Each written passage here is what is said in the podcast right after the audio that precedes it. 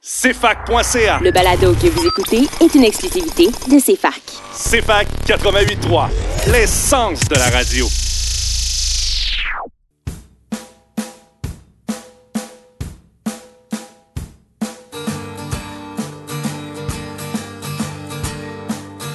Le trio de la culture. Un livre, un album, un film.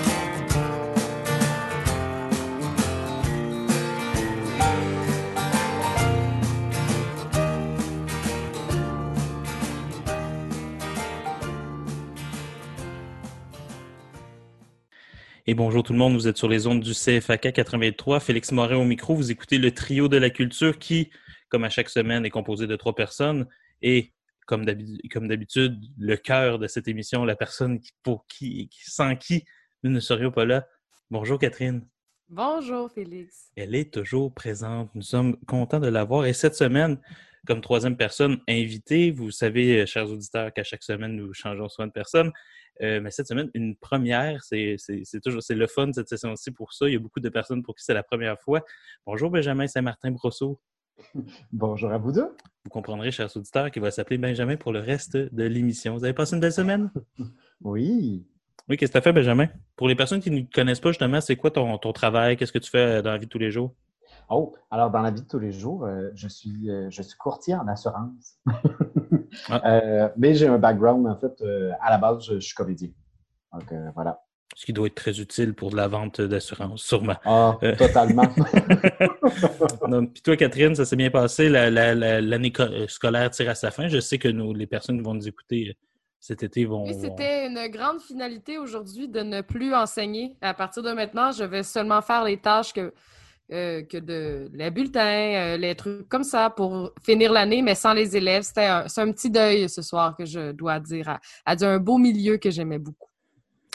Et c'est ben, pour, des raisons de confidentialité, nous dirons pas le milieu et tout, mais tout de même, c'est vrai que tu es très attaché, tu es très impliqué dans ton travail. Nos auditeurs qui nous écoutent présentement, sachez que oui, nous, euh, nous sommes en plein milieu de l'été, donc c'est normal qu'une enseignante n'enseigne plus, mais nous, nous enregistrons en différé les joies de la COVID étant passées par là. Donc, euh, nous allons euh, aller immédiatement en musique, ça, ne vous dérange pas. Nous allons écouter le plus beau voyage d'Inès Talby, qui se retrouve dans un collectif euh, qui s'appelle La Renarde, qui est un hommage à la chanteuse québécoise Pauline Julien, que nous allons critiquer dans le troisième segment de cette émission. Vous écoutez le trio de la culture, mais surtout, vous écoutez le CFAK 88.3.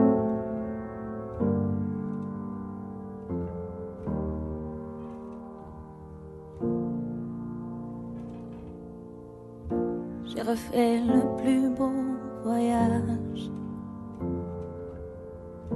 de mon enfance à aujourd'hui. Sans un adieu, sans un bagage, sans un regret ou nostalgie. J'ai revu mes appartenances le lot de mes ans et la vie. Et c'est de toutes mes partances le plus heureux flash de ma vie. Je suis de lacs et de rivières. Je suis de gibier, de poissons. Je suis de roche et de poussière. Je ne suis pas des grandes moissons. Je suis de sucre et d'eau d'érable, de paternoster, de credo. Je suis de onze enfants à table. Je suis de janvier sous zéro. Je suis d'Amérique et de France. Je suis le chômage et l'exil. Je suis d'octobre et d'espérance. Je suis une race en péril. Je suis prévu pour l'an 2000. Je suis notre libération. Comme des millions de gens fragiles à des promesses d'élection. Je suis l'énergie qui s'empile d'un gava manicouagan.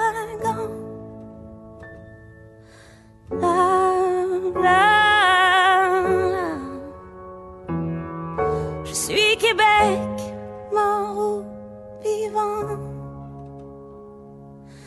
La, la. Je suis Québec, morte ou vivante.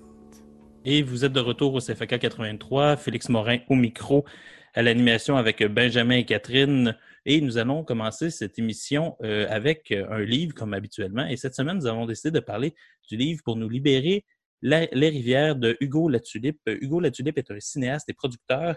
Euh, vous pouvez le connaître justement pour des documentaires comme Bacon, le film, euh, Alphée des étoiles ou Troller les trolls, dans lequel il était réalisateur et que c'était Penelope McQuaid à l'animation.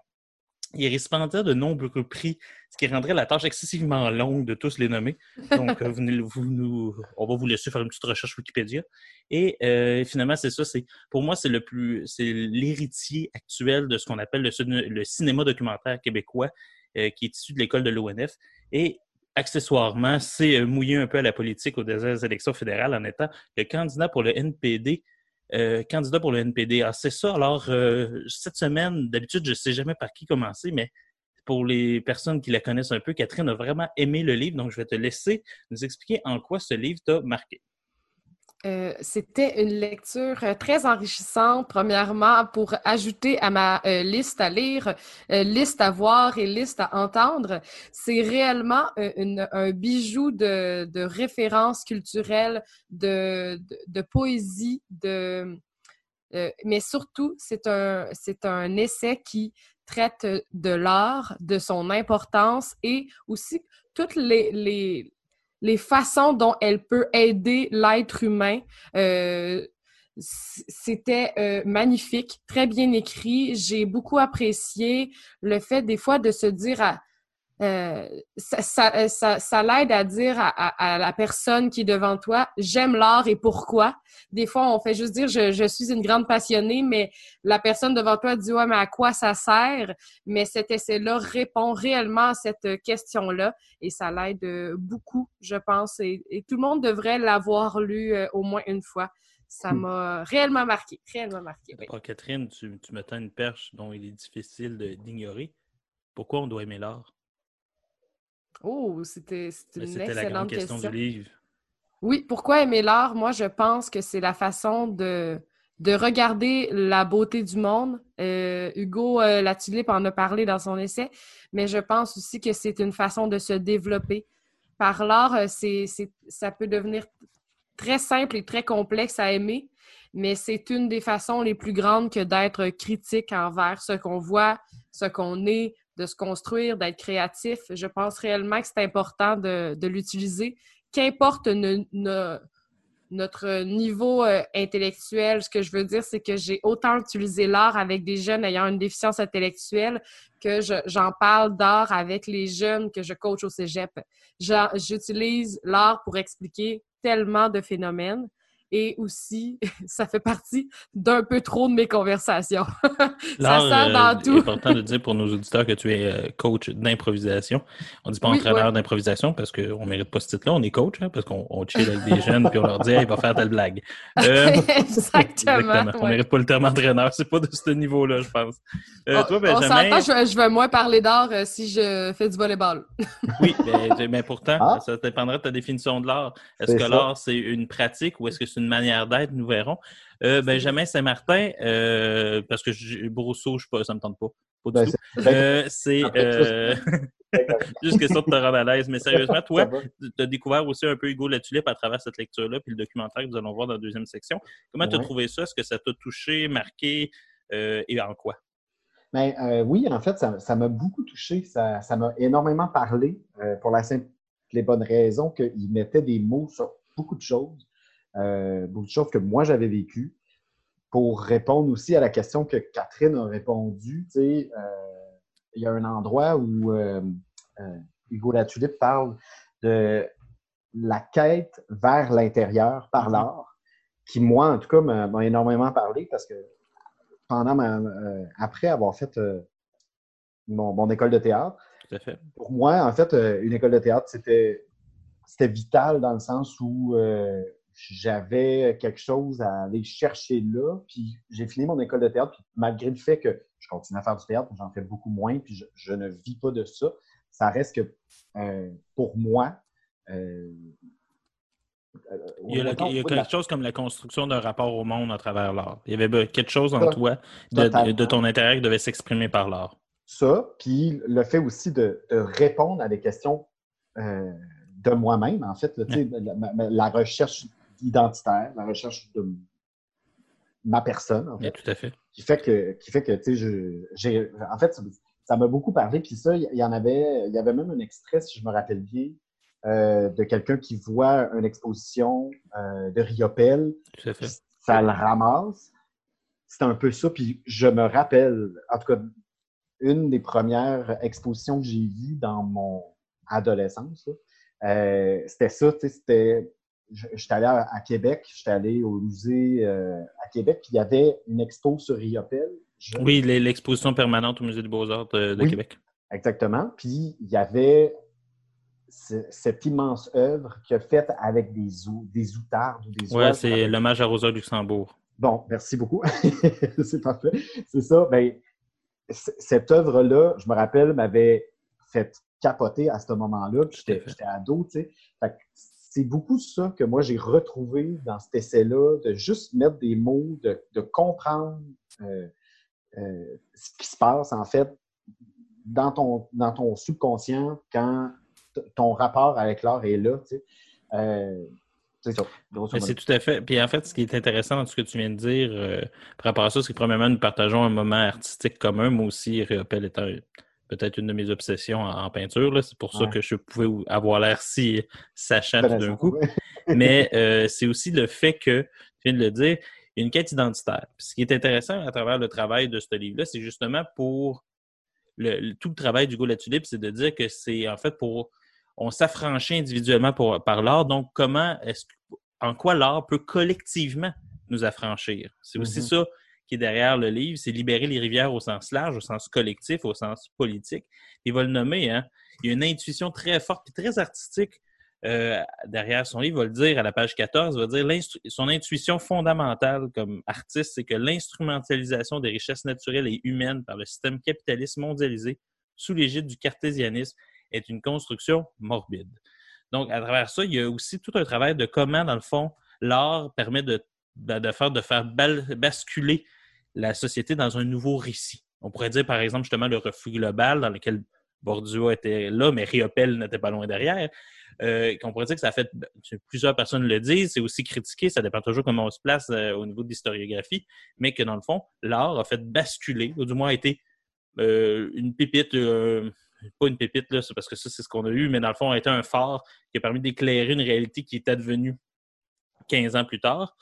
Euh, d'une certaine manière, est-ce que pour vous, cette dimension politique-là dans le livre est quelque chose qui vous a marqué ou c'est vraiment plus justement la quête subjective et artistique qui vous a marqué? Parce que clairement, dans vos deux discours sur le livre, cette dimension politique euh, était absente. Donc, euh, est-ce que c'est quelque chose que vous tassez ou quelque chose qui était moins marquant ou moins réussi, par exemple, dans le ben, Pour moi, je, vais commencer, ouais. Pour moi, pour moi, je l'ai entendu, ça, je, l'ai lu, donc entendu entre guillemets, mais c'était surtout et beaucoup notre euh, relation avec le patrimoine, en fait, que je comprenais euh, versus le politique. Il y avait vraiment beaucoup de ça aussi que je trouvais ultra intéressant, à quel point euh, on oublie que le patrimoine fait partie de, puis le patrimoine au, sens large, là, que ce soit justement, comme ne serait-ce que des racines politiques ou, ou l'architecture en tant que telle, ou juste le, patrimoine, peu importe. Là. Mais il y avait, non, je, je l'ai entendu euh, je l'ai entendu. Euh, tout ce qui est euh, point de vue politique, c'est juste que, principalement, moi, oui, ça m'a touché, mais peut-être moins que dans le documentaire. Ah, comme nous allons parler Plus bientôt. tard. Catherine, toi, quelques mots. Toi, est-ce que c'est quelque chose qui t'a parlé avant qu'on ait vers euh, la publicité, justement, publicité morbide et capitaliste, certainement? J'ai euh, vu en fait euh, l'aspect du politique par le fait de, de s'insurger contre des, euh, des euh, s'insurger ou d'être en accord avec une cause qui nous est chère par le politique. Je pense que c'est par la manifestation, par la création pour passer un message de liberté d'expression ou quoi que ce soit que j'ai vu euh, l'aspect politique là-dedans. Je dirais oui, ça m'a moins attiré, mais je l'ai senti. En fait, ça, fait partie intégrante de l'œuvre et c'est important de, de, de politiser l'art, je pense.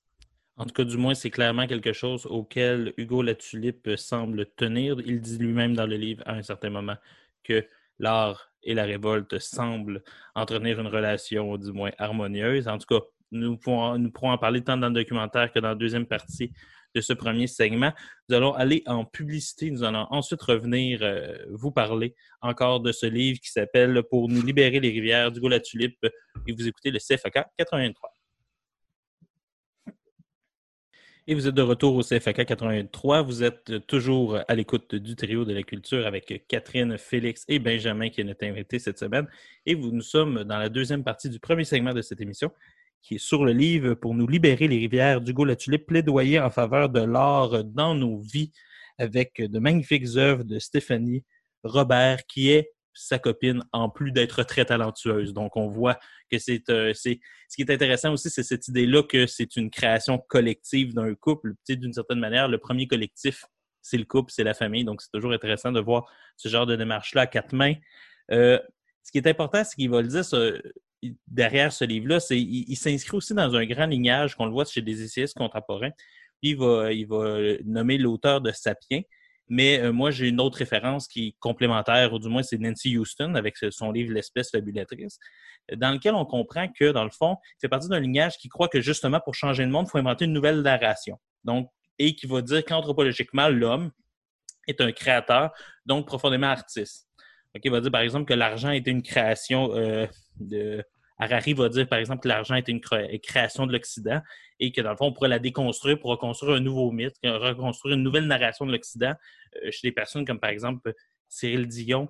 Derrière le documentaire Demain, il y a toute cette, cette idée-là, justement, qui pourrait, qu'on qu'on doit créer un imaginaire euh, écologique avant d'appliquer des politiques écologistes. Euh, vous, est-ce que vous c'est un postulat que vous partagez, que vous trouvez intéressant, ou est-ce que c'est quelque chose qui pour vous euh, est un peu euh, inintéressant? Disons ça comme ça.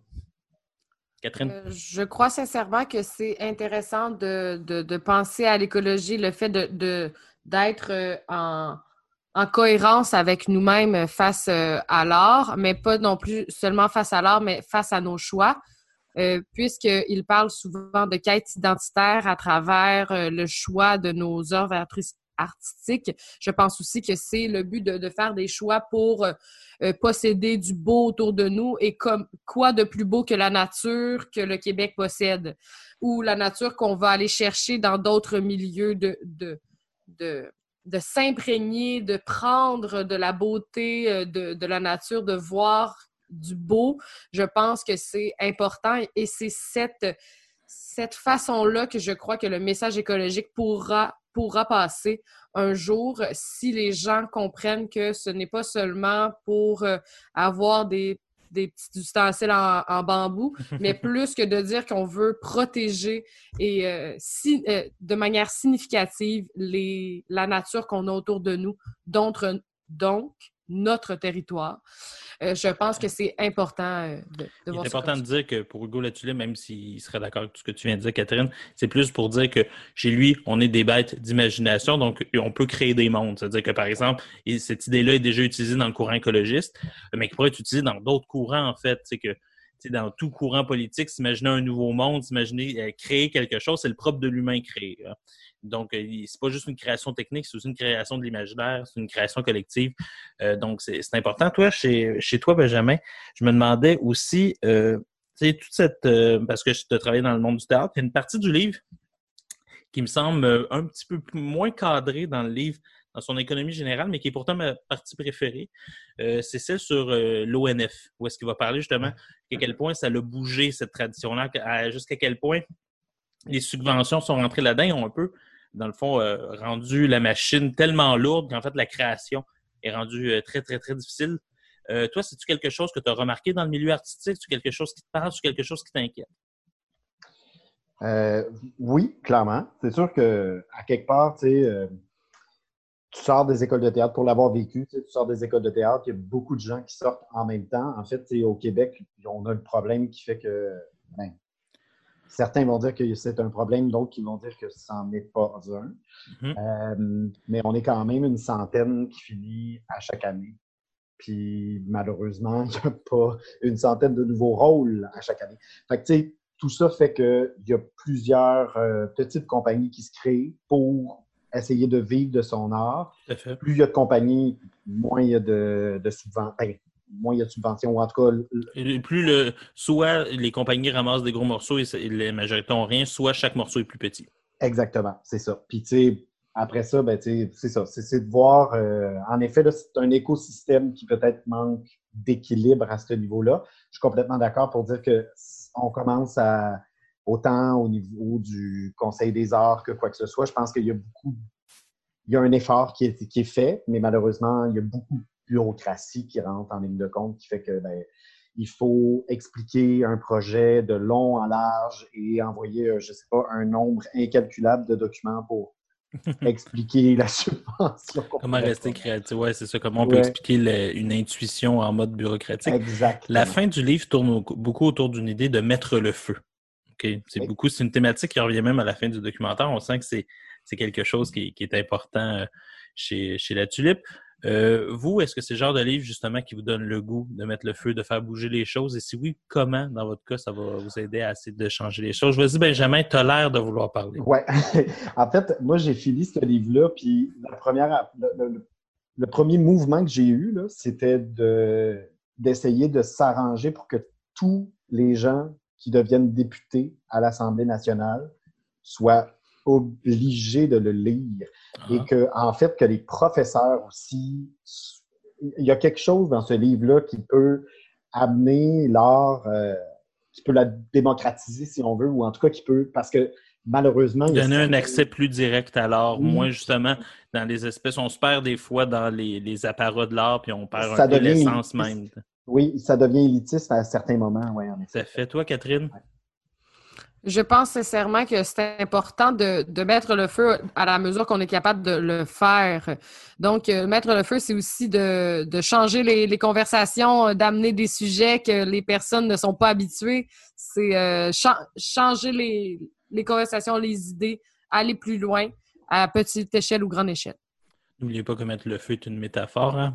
On dit comme ça pour, les quelques personnes qui sont comme ah, ben, tout d'un coup, ma Sont-ils pyromanes? Sont-ils? C'est une question que nous ne répondrons pas parce que nous allons aller à la place euh, écouter la chanson L'étranger que nous allons écouter, ce que vous allez, dont nous allons parler euh, dans la troisième partie de l'émission parce que c'est une des chansons du disque La Renarde, hommage à Pauline Julien.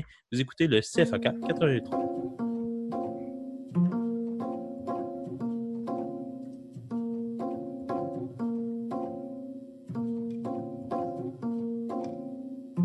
J'étais petite fille, dans une petite ville, il y avait la famille, les amis, les voisins, ceux qui étaient comme nous.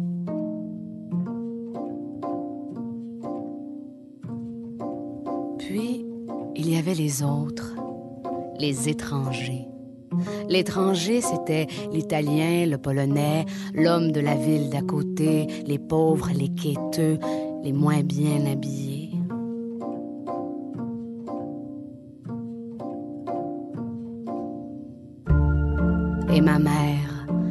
Comme du bon pain, ouvrait sa porte, rarement son cœur.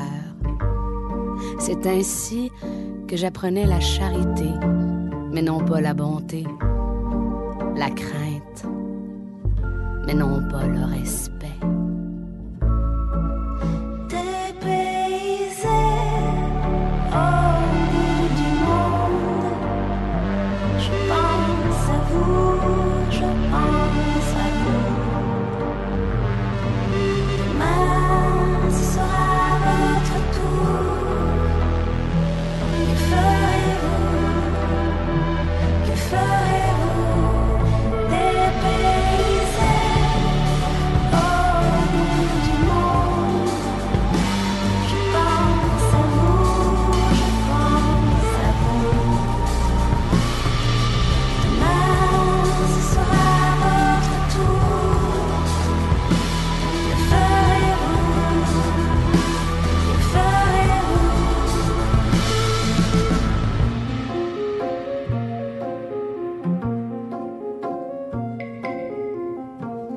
Aujourd'hui, l'étranger, c'est moi et quelques autres, comme l'arabe, le noir, l'homme d'ailleurs, l'homme de partout.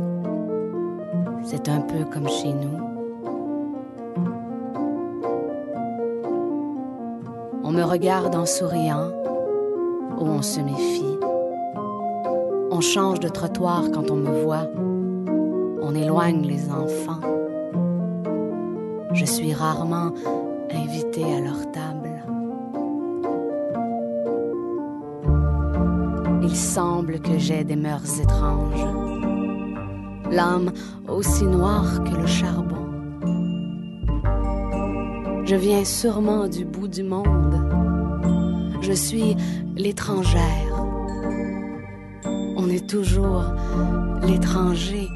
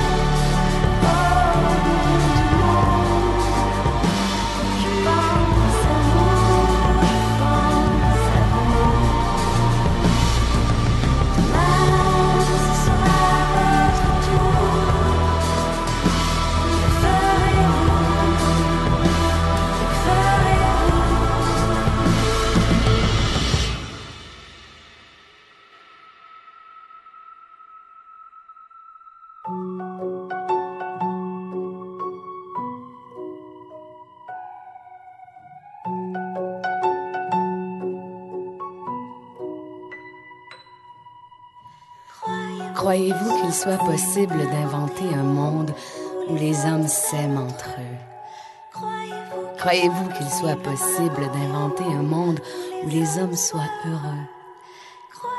Croyez-vous qu'il soit possible d'inventer un monde, un monde amoureux? Croyez-vous qu'il soit possible d'inventer un monde où il n'y aurait plus d'étrangers? Et vous êtes de retour sur les ondes du CFAK 88.3. Euh, vous écoutez le trio de la culture, émission, euh, s'il en est une, sûrement, nous l'espérons du moins, ou du moins émission que vous appréciez. Euh, vous êtes présentement à- avec notre invité Benjamin qui est là, euh, qui boit une gorgée d'eau, donc nous allons lui laisser vivre sa vie. Et, Catherine Robert, bonjour. Bonjour. Très important, l'hydratation, Benjamin. Et Oui, merci. parlant d'hydratation, parce que des fois, amener de l'eau au moulin, euh, voici, un- on va vous parler d'un documentaire qui nous en a apporté du moins beaucoup. Euh, c'est le documentaire République euh, d'Hugo Latulippe. Rapidement, le Québec est dans la grisaille politique en 2011. Jean Charest est en fin de règne. Stephen Harper vient d'être élu de manière majoritaire au provincial. Et, dans le fond, pour survivre aux quatre prochaines années, 53 leaders d'opinion se réunissent pour formuler un projet de société, une république du 21e siècle. Et c'est un abécédaire pour le troisième millénaire. Catherine Robert, qu'en as-tu pensé? J'ai euh, beaucoup apprécié. En fait, aussi, j'ai connu beaucoup de. euh, j'ai reconnu ou connu euh, simplement beaucoup de visages et de, de paroles qui m'ont frappé. Réellement, les gens, en ayant tous un point de vue euh, similaire en termes de vouloir du changement, mais aussi en étant différents dans leur approche, ça l'a amené euh, un, un œuvre, euh, ça a amené à l'œuvre d'être réellement complète et de se compléter par toutes les phrases que les gens ont dit. C'est une très belle réalisation euh, d'Hugo Latulippe. J'ai trouvé ça euh, esthétique, j'ai trouvé ça sincère, euh, pas de flafla. J'ai trouvé ça réellement euh, poignant par plusieurs phrases. J'ai adoré voir Serge Bouchard dans cette, euh, cette œuvre. Il m'a sincèrement touchée. Il y a beaucoup de personnes comme ça qui ont des paroles qui me frappent à la base et qui, dans ce contexte-là, l'ont fait également. Donc, j'ai euh, beaucoup apprécié l'écoute euh, cette semaine. C'est euh, c'est chouette d'avoir deux œuvres d'un- d'un artiste que j'aime autant. Ça aurait pu euh, ne pas arriver des fois de, de, combler, d'avoir un, dou- un double et de ne pas aimer autant, mais j'ai le goût de connaître davantage euh, Hugo Latulippe, je crois. Je vous conseille euh, ardemment tout le monde. Benjamin, je pense que c'est toi de nous trois qui a clairement découvert le plus de personnes dans ce documentaire-là, parce que je vous dirais que la majorité de ces personnes-là remplissent les rayons de ma bibliothèque, donc pour moi, ce documentaire n'est qu'un gros billet de confirmation. Euh, mais pour toi, Benjamin, y a quelque chose qui en particulier, une parole, euh, quelqu'un qui avec un charisme, que tu as dit, mon Dieu, j'ai envie d'en savoir plus sur telle et telle personne, je sais pas, ou du moins, est-ce qu'il y a une idée là-dedans qui t'a accroché et tu aimerais qu'on fasse un peu plus de pouces là-dessus? Ben, écoute, je- euh, honnêtement, j'en connaissais quand même pas mal, tu sais. dans, euh, Merveilleux. J'en oui, j'en reconnaissais quand même quelques-uns, quoique je ne les connaissais pas personnellement. Mais ce, que, ce que je trouvais Ce qui n'est pas une pas- obligation. Non, non, non, non, non, parce qu'à un moment donné, c'est ça. Serge Bouchard, il est formidable, mais je sais pas, je le connais pas, j'ai jamais pris le thé Mais euh, euh, honnêtement, euh, c'est ça.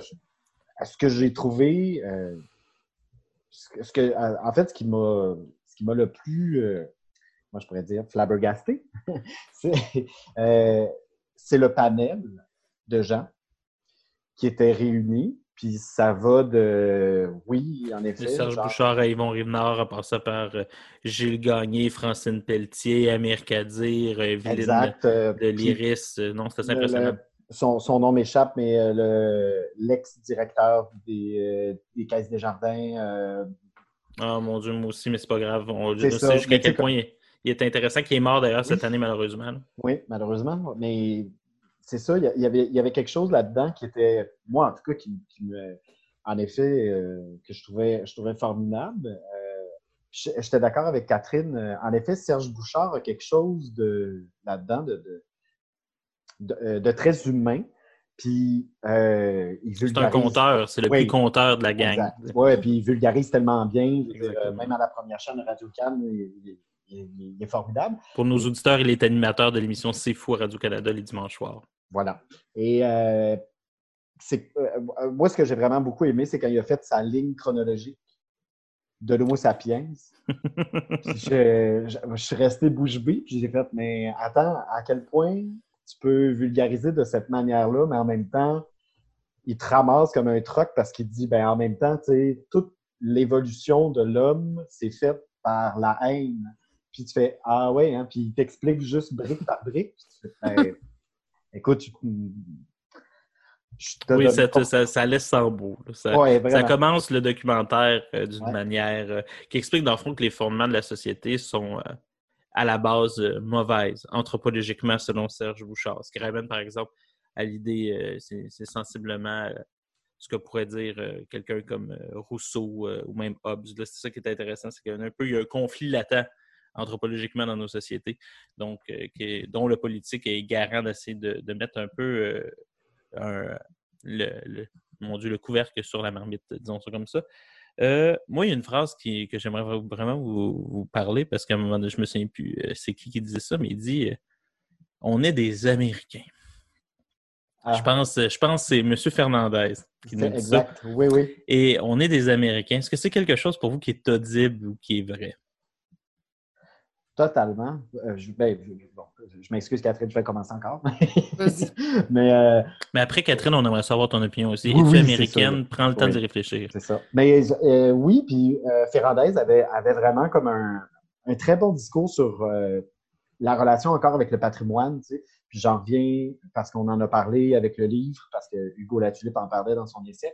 Mais il y a quelque chose, oui, en effet, euh, où le Québec, ben oui, en effet, le star system qu'on essaie de créer, tout ça nécessairement est calqué sur euh, ce qui se passe aux États-Unis, puis oui, les grandes surfaces, euh, les centres commerciaux, euh, puis cette espèce de société de contracteurs qu'on a présentement, qui construit, puis qui construit dans des milieux, dans dans ça, avec les conséquences qu'on connaît. Puis là, ben, heureusement, il commence à avoir des gens qui comprennent parce que ça fait des années qu'ils sont inondés, euh, des années répétées, tu sais.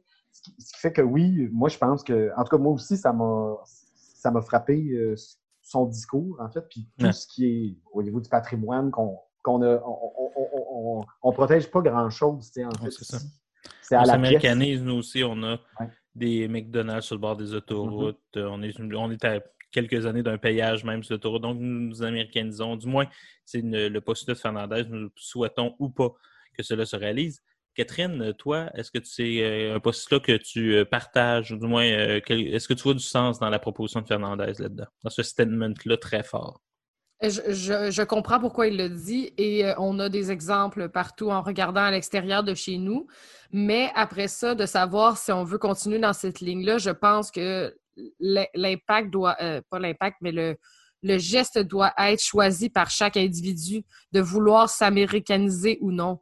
Euh, même si c'est le cas, même si ça a lieu présentement par euh, les- nos achats, on peut avoir un virage local, on peut avoir un virage québécois et il y a de plus en plus de, de commerces, de créateurs, de, de, de créations québécoises qui, qui accotent très, très bien les produits américains, qui les surpassent selon moi, mais c'est un, un très gros parti pris que j'ai par rapport à ça. Donc, je comprends le statement qu'il a dit, je comprends ce qu'il a voulu dire, mais je, je trouverais ça décevant que de seulement s'américaniser sans, sans réagir. Et oui, parfois la réalité peut être décevante. Rapidement, nous pouvons dire que pour, euh, on l'apprend dans le documentaire, et c'est pire aujourd'hui, une famille de quatre aux États-Unis pour la santé paye 17 000 d'assurance par année, ce qui est absolument pas le cas présentement au Québec. À tous ceux qui veulent privatiser le système de santé, je vous demande de regarder vos impôts provinciaux et fédéraux pour savoir si ça vaudrait la peine tant que ça pour vous. Sur ce, nous allons aller en musique et nous allons écouter encore du disque La Renarde, Rien qu'une fois faire des vagues d'Émilie Bibo, qui est actrice mais qui chante excessivement bien cette chanson. Vous écoutez le CFK 83.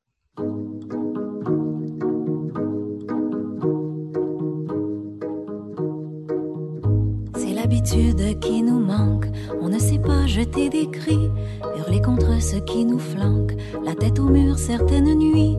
On ne sait pas claquer les portes, fermer ses oreilles et ses yeux, jeter au diable et qu'il emporte tout ce qui nous déchire en deux.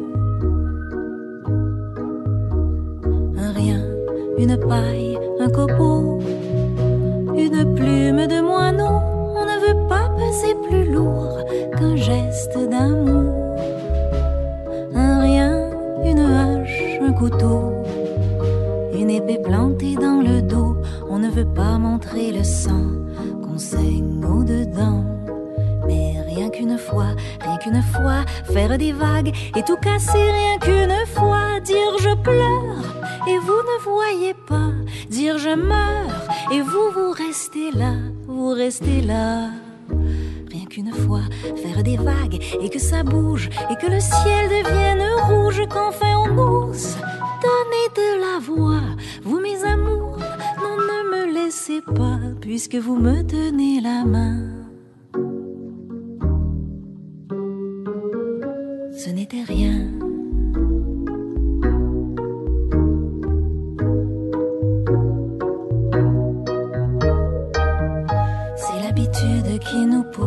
À ne jamais peser trop lourd, à bien éviter les secousses, à faciliter le parcours. On ne sait pas plier bagage et profiter du temps qui va. On veut éviter les naufrages. Les bateaux ne le savent pas. Rien, une paille, un copeau, une plume de moineau. On ne soupire pas plus fort qu'un enfant qui dort. Un rien, une hache, un couteau, une épée plantée dans le dos.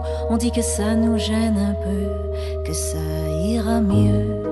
Mais rien qu'une fois, rien qu'une fois, faire des vagues et tout casser, rien qu'une fois, dire je coule et je me noie pour vous, dire je sombre et vous parlez de tout, parlez de tout. Ce n'était rien, mais laissez-moi faire des vagues, mais laissez-moi faire des vagues et tout casser, rien qu'une fois. Rien qu'une fois.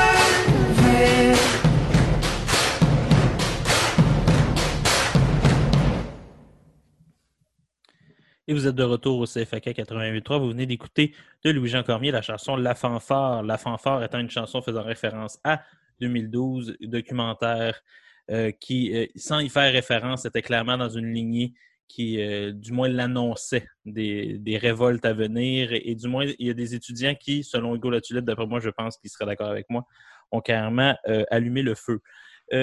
Aussi, il y a quelque chose là-dedans qui est assez intéressant, c'est qu'il y a un, sociologue dont on ne parle pas assez, selon moi, au Québec, qui s'appelle Gilles Gagné, qui apparaît à de nombreuses euh, reprises dans ce documentaire. Et à un moment donné, qui dit que, dans le fond, on a une responsabilité au Québec par rapport à la question écologique, parce que on serait tous, on serait capable au Québec d'en sortir, de, de répondre à cet impératif-là pour le 21e siècle, mais il faudrait la placer, dans le fond, euh, derrière trois critères qui sont les suivants. Je vous demanderai de, dire ce que vous en pensez. C'est sortir du pétrole, ce qu'on peut faire avec d'électricité. Euh, sortir de la croissance, c'est-à-dire qu'il annonce déjà une certaine idée euh, qui est maintenant très, très, très populaire de décroissance. Et euh, après ça, sortir du capital. Oh. Donc, on sent tout de suite, dans le fond, la pensée politique de Gilles Gagné, dans quel cadran elle s'enracine. Euh, Catherine, toi, qu'est-ce que tu en penses de ces trois critères-là et de cet impératif-là pour le 21e siècle? Est-ce que ça te semble réaliste? Euh, je pense que c'est réaliste et qu'il faut aller vers ces, critères pour que ça soit possible dans le monde d'aujourd'hui, en fait. Euh, je ne pense pas qu'on peut continuer avec la vitesse qu'on a dans le capital, autant dans, dans le, des choix à, à regard fermé euh, sur l'écologie. Je ne pense pas qu'on peut continuer dans cette lignée-là. Et c'est des critères qui, qui me semblent très, très logiques pour aider à, à mieux contrôler euh, ce qu'on ce qu'on fait. est très, très, très intéressant. Toi, Benjamin, qu'est-ce que tu en penses?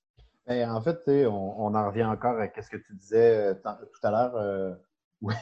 si on rentre dans ces trois critères-là, on ne s'américanise pas, dans le sens où il y a quelque Oui, chose de sûr très, très c'est sûr qu'on ne sera pas très, très américain avec ça. Non, c'est ça, exactement. Puis en effet, je pense qu'on a ici le potentiel et le... D'une vie confortable malgré ces trois Oui. critères-là. ben, Ce qui est intéressant aussi, c'est que Gilles Gagné va apporter ces trois critères-là en disant que quand on veut sortir du capital, de la croissance et du pétrole, on ne sait pas comment. C'est pas quelque chose qui est clair, c'est quelque chose qui va être imaginé euh, from scratch, comme diraient les Américains, mais euh, vraiment, c'est quelque chose qui est une démarche totalement empirique, c'est-à-dire qu'on passe de comment ça va se passer, puis on construit au fur et à mesure. Avec toute l'inquiétude, puis l'anxiologie, l'anxiété qu'il y a dans une démarche comme ça. Par contre, fonctionner avec ces trois critères-là, c'est toujours se dire non, ça respecte pas ça, on peut pas prendre ça. Ça respecte pas ça, on peut pas prendre ça. C'est-à-dire que c'est intéressant parce que souvent, ce qu'on va reprocher à la gauche, c'est de ne pas avoir de projet clair. Mais en fait, son projet est très, très clair. C'est juste qu'il n'existe pas encore. Il n'y a pas de système parfait. Et comme tous les systèmes philosophiques, ce sont souvent écrits a posteriori, ben, il va falloir expérimenter. Donc, c'est assez intéressant à ce niveau-là. Je ne sais pas ce que tu en penses. tu quelque chose qui, euh, qui t'a parlé comme euh, genre de fonctionnement de changements sociaux, par exemple? Euh, oui, oui, clairement. Puis, tu sais, en fait, c'est- drôle parce que là, euh, en effet, comme tu disais, on en parle de plus en plus. Surtout que, euh, malheureusement, il va falloir que j'en parle, mais tu sais, vu la pandémie, vu le COVID, euh, nécessairement, c'est peut-être le bon moment de rajouter ce genre euh, de règlement, de règles-là ou de repenser certaines choses qui, justement, c'est et est à repenser parce que nécessairement, on le sait qu'on s'en va vers un mur. Ah, parce que c'est intéressant parce qu'avec la pandémie, disons qu'on a utilisé moins de pétrole, on a pas mal fait de décroissance et on a pas mal fait le mal au capital. Donc, c'est vrai que un, ce sera un moment où est-ce qu'on dit si on veut vraiment achever euh, notre mode de dépendance, mais on est au bon moment là, historique. là. Ouais. Parce que les trois critères, euh, présentement, étrangement, la COVID-19 les remplit très bien. C'est c'est le paradoxe total. Moi aussi, j'ai eu la même réflexion que toi. C'était dans mes notes. Euh, dernier euh, euh, segment, il y a tellement de choses que j'aimerais parler avec vous, vous le comprenez. Euh, Yvon Rivard, qui va présenter un intellectuel important qui s'appelle Pierre Vadeboncoeur. Puis ce qu'il va dire, Yvon, c'est qu'il va parler de, dans le fond, de toujours maintenir du mouvement dans la pensée. Toujours keep it moving. C'est ce qu'il va dire lui-même. Euh, il va citer le, cas de Pierre Vadeboncoeur, qui va toujours être dans une démarche où est-ce il va, il va euh, aider à faire naître la Révolution tranquille en tuant le conservatisme québécois. Par contre, après ça, quand il va voir la génération des baby boomers être une génération qui ne croit plus du tout au passé, il dit non, il faut quand même avoir le, le passé pour ne pas refaire des erreurs. Donc, Pierre Vadeboncoeur va retourner sa pensée contre lui-même, puis va la nuancer, va la peaufiner, va être capable de se porter à lui-même des contradictions. Euh, c'est une démarche qu'on voit pas. C'est rare qu'on voit des essayistes de gauche ou de droite être capables de voir quelque chose, de dire je me suis trompé, il faudrait maintenant faire ça. Euh, Est-ce que vous, c'est quelque chose qui euh, est, une, est un impératif important dans la réflexion, d'être capable justement des fois de, de, de, faire confiance dans le fond aux événements qui arrivent, capable de dire non, je refais mon système, ou pour vous, la force d'une pensée, c'est plus dans une cohérence qui se maintient tout le long d'une trajectoire? Je ne sais pas pour vous, où est-ce que vous vous tenez, Catherine, par exemple? Euh, je, je crois que la cohérence peut être importante pour seulement être en cohérence avec soi dans les décisions prises, mais je crois qu'il faut euh, bouger, euh, changer notre façon de penser pour euh, évoluer. Parce que si on reste constamment sur le, le plat, on, on, ava- on va avancer, oui, mais on on- on n'aura pas des objectifs atteints de la même manière que si on, on est en constante euh, transformation. N'oubliez pas que euh, un des premiers pas de la mort, c'est l'inertie. Donc, tout le monde, n'hésitez pas, réfléchissez, pensez contre vous-même. C'est un geste qu'on a parlé dans le documentaire sur Michel Foucault il y a quelques semaines. Je pense qu'Yvon Rébard nous rappelle cet impératif-là. On vous conseille, je pense, tout le monde de Hoche euh, Opinion de la tête, d'écouter ce documentaire République d'Hu- d'Hugo Latulippe. C'est un must, euh, vraiment. Et nous allons continuer en musique avec euh, un thème qui est devenu de circonstance, la décroissance de, Ji- de Jimmy Hunt. Vous écoutez le CFK 83.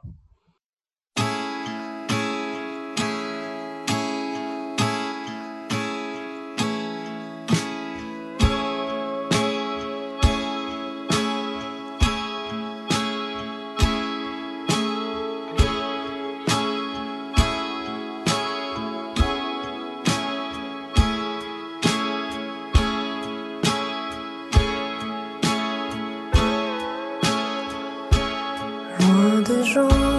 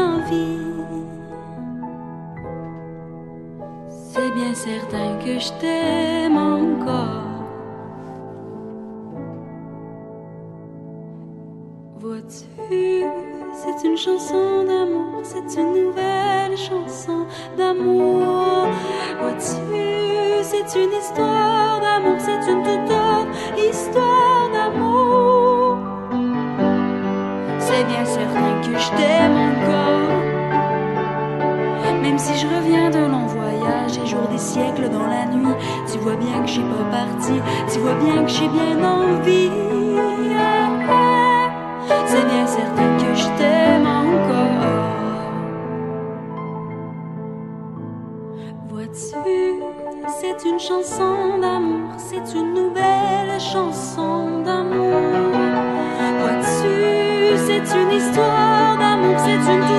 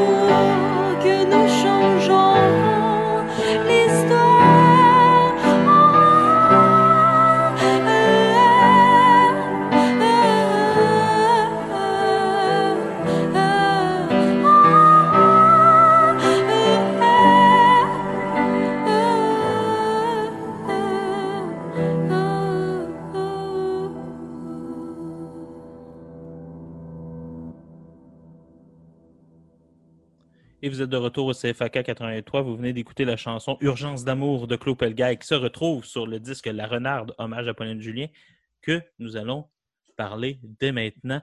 Euh, Pauline Julien est une chanteuse, actrice et compositrice importante, surtout des années 70. C'est là qu'elle a fait sa marque euh, au Québec.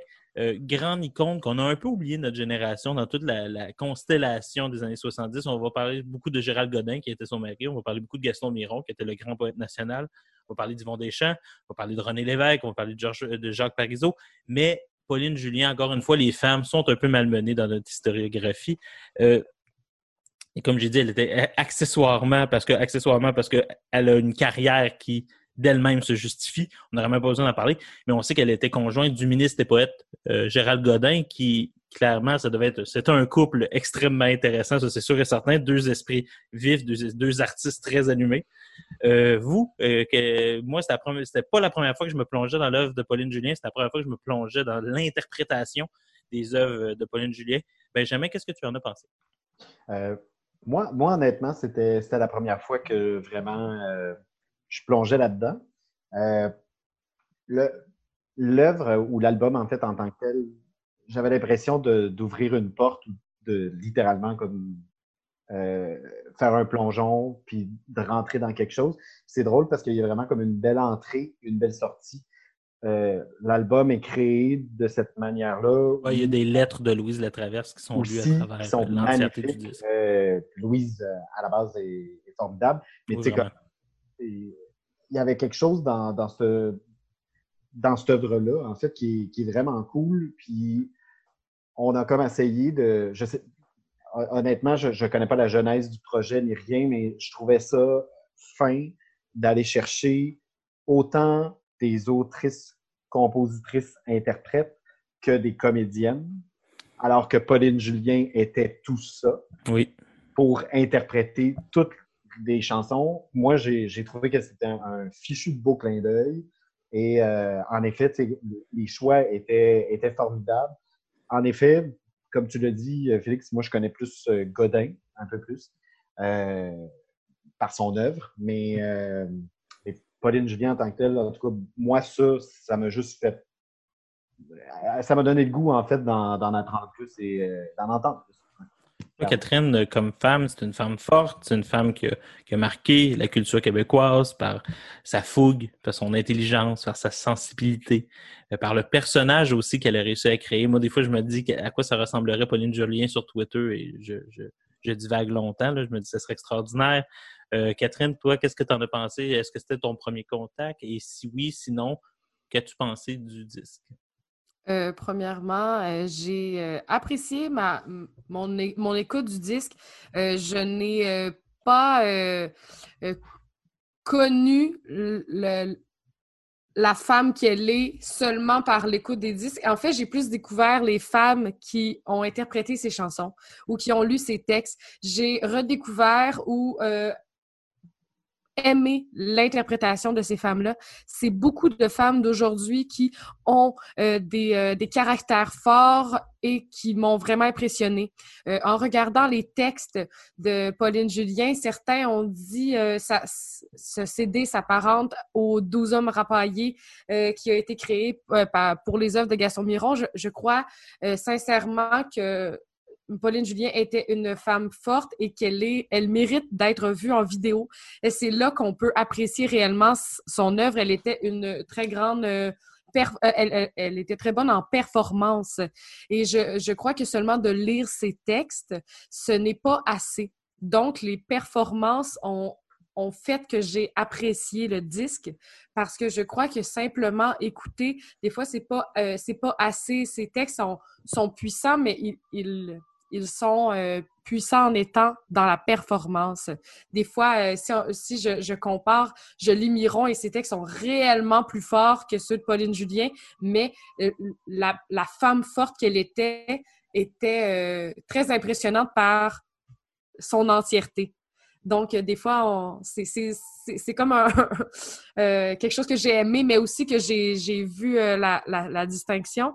Euh, j'ai beaucoup aimé aussi le choix des femmes qui ont été euh, dans ce collectif. Moi, par exemple, Je- lesquelles? Pardon? Par exemple, lesquelles? Euh, ben, moi, je- Queen K, je la trouve euh, fantastique. Isabelle Blais, qui est une chanteuse, mais aussi une comédienne que j'aime beaucoup. Émilie Bibeau, euh, Sophie Cadieux, euh, c'est une des comédiennes aujourd'hui que je trouve sincèrement fantastique. Euh, le choix des femmes, et je pense qu'e- qu'elles ont été choisies parce qu'elles pouvaient porter un message et chaque chanson était choisie en fonction de l'artiste. Et non pas seulement de dire ces femmes-là seront choisies. Je pense qu'il y a réellement un travail derrière et je suis déçue de ne pas avoir vu cette belle brochette de femmes fortes sur scène. Je pense réellement que ça devait être euh, très beau à voir en vrai. Comme je disais, ça fait partie de la performance, Pauline Julien. Et euh, à l'écoute, c'est très bon, mais je pense que sur scène, ça doit être merveilleux. Euh, ça, nous enlève une partie, je crois, de la- l'avoir seulement à l'écoute. Est-ce que selon toi, euh, c'est justement il y a un défaut de ce disque-là, c'est-à-dire que c'est difficile d'arriver au niveau de performance de Pauline Julien, c'est des bien grands souliers à chausser. Euh, en fait, je crois qu'un DVD des performances ou d'une création avec un, un, un- Ce qu'on appelle en bon québécois un live. Oui, ben du, du live ou le fait d'avoir comme une création vidéo avec ses performances, on dirait que son œuvre est tellement plus complète. Donc, c'était très bon, mais je, on dirait que c'était pas à la hauteur de, des vidéos que je vois d'elle. J'ai fait des petites recherches. Allez voir, elle était euh, tellement sincère, tellement honnête dans tout ce qu'elle faisait. C'était très, très prenant quand elle chantait. Tu ne pouvais pas euh, enlever tes yeux de sa performance. Et je pense qu'à l'écoute, euh, j'aime j'aime la radio, j'aime j'aime l'auditif, mais ça l'a enlevé un peu à, à l'artiste qu'elle était, je pense. Pour les personnes, moi, moi je trouve que l'idée de comparer ça aux hommes rapaillés, moi, je le ferais pas. Pour Mhm. différentes raisons. C'est-à-dire que Pauline Julien, c'était une réinterprétation de ses œuvres, alors que dans le cas de Miron, c'était réellement une création de trame musicale qui n'existait pas. Et, euh, avait- en, et en plus, ils ont coupé dans les textes, c'est-à-dire ils ont travaillé Oui. le texte de Miron. Si tu, tu lis de manière obsessive Gaston Miron comme étant mon, mon problème à moi, c'est tu te rends compte que euh, il y a beaucoup de coupes euh, nécessaires, clairement la musicalité, euh, au fait que ça soit plus accrocheur, qu'il y ait vraiment comme des, des refrains qui n'existent pas chez Gaston Miron. Il n'existe pas vraiment de refrains. Mais il y a vraiment quelque chose justement là-dedans qu'on dirait, moi, je, je crois moins. C'est là que le défi pour moi était différent. Mais je peux comprendre la valeur symbolique de dire que pour les filles, pour l'art québécois des années 70, c'est l'équivalent de l'homme rapaillé. Je pense par contre qu'au au- au fond artistique, c'est pas la même chose. Je sais pas si vous êtes d'accord avec moi par rapport à ce point-là ou j'ai rien compris comme toujours. Ben, donc, je, je pense que tu as raison, mais il y a aussi un recueil de textes qui s'appelle 12 femmes rapaillées qui tout ont fait. sensiblement voulu créer quelque chose qui s'apparentait à l'œuvre de Miron. Mais euh, je pense que c'est pas nécessairement la comparaison à faire. C'est que présentement, on dirait qu'on essaie de, de toujours faire un lien. Maintenant, on a le penchant femme parce Oui. qu'il y avait que l'homme avant. Et je pense que c'est ça qui, qui se passe aujourd'hui. Euh, je pense que les œuvres, pe- les œuvres et les femmes représentées doivent être soulignées d'elles-mêmes et non pas de vouloir avoir un penchant artistique qui était déjà créé. Ben oui. Oui, puis c'est ça, puis c'est ça l'affaire, faut pas, faut pas opposer. Moi, je, je crois que les femmes doivent créer des, des modes de création qui sont propres à elles. Puis justement dire non, non, tu sais, Pauline Julien, c'est une figure marquante, puis on va la traiter comme nous, on a la traiter. Puis Je suis content là-dessus qu'on n'a pas fait, euh, par exemple, euh, 12 euh, renards de retrouver. C'est, c'est- pour moi, c'est, c'est. Non, mais j'ai aimé ça justement parce que Je comprends, oui. Pauline Ouais. Julien, par pas juste sa féminité, pas juste son genre, mais sa manière d'être, son art, a amené quelque chose de différent de Gaston Miron. Donc, il faut que ça soit souligné différemment. Ouais. puis Moi aussi, j'aime pas ce genre d'affaire-là, le 12 hommes rapaillés. Non, non, elle- Pauline Julien mérite d'être célébrée en soi. Elle n'a pas à se mettre en compétition avec Gaston Miron. Ça ne se compare pas. Ils sont même pas dans le même champ artistique. Il y en a un qui est un poète, il y en a une qui est une chanteuse, une comédienne. Ça ne se compare pas. Leurs apports sont différents. Euh, Pauline Julien elle a amené un ton, une tonalité, une façon d'être une artiste que Miron n'avait pas. Puis lui, c'est une façon d'écrire qu'il a amené. C'est pas la même chose. On dirait que moi, ça m'a. Quand j'ai lu pour me préparer, on dirait que c'est. C'est ce qui m'a dérangé le plus. Je voyais ça, j'étais juste, ben, pourquoi on fait des parallèles? Pourquoi on ne célèbre pas Pauline Julien pour ce qu'elle est? Ouais. Bon. Je, je reviens sur On va- euh, ce que moi, t'as- on va- tu vas surtout revenir après la pause publicitaire, mon cher Benjamin, Parfait, et vous c'est écoutez bon. le CFAK 88.3.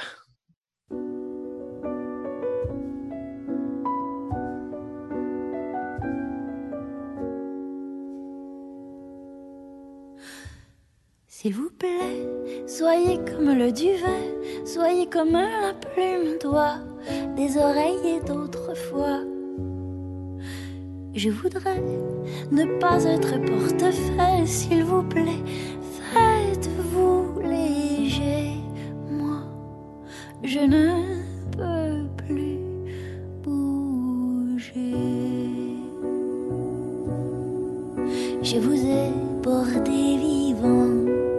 je vous ai porté enfant. Dieu, comme vous étiez lourd, pesant votre poids d'amour, je vous ai porté encore. Alors,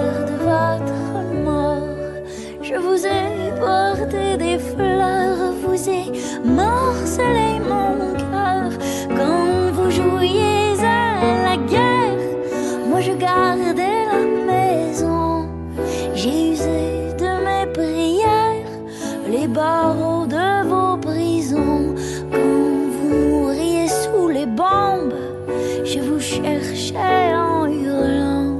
Me voilà comme une tombe et tout le malheur dedans.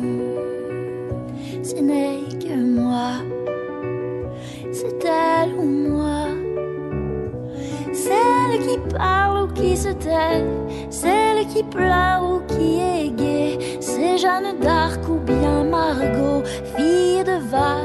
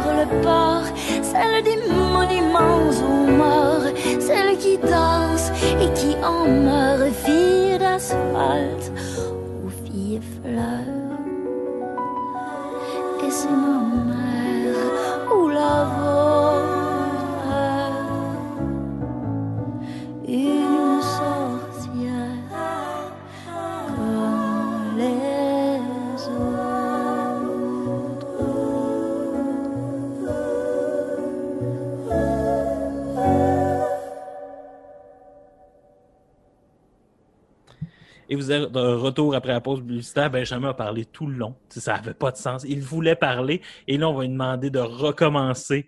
Euh, alors, Benjamin, qu'est-ce que tu avais à dire? On venait de se quitter. Tu étais ardent. Tu voulais y aller. Alors, vas-y, Ben, on est là. On t'écoute. Oui.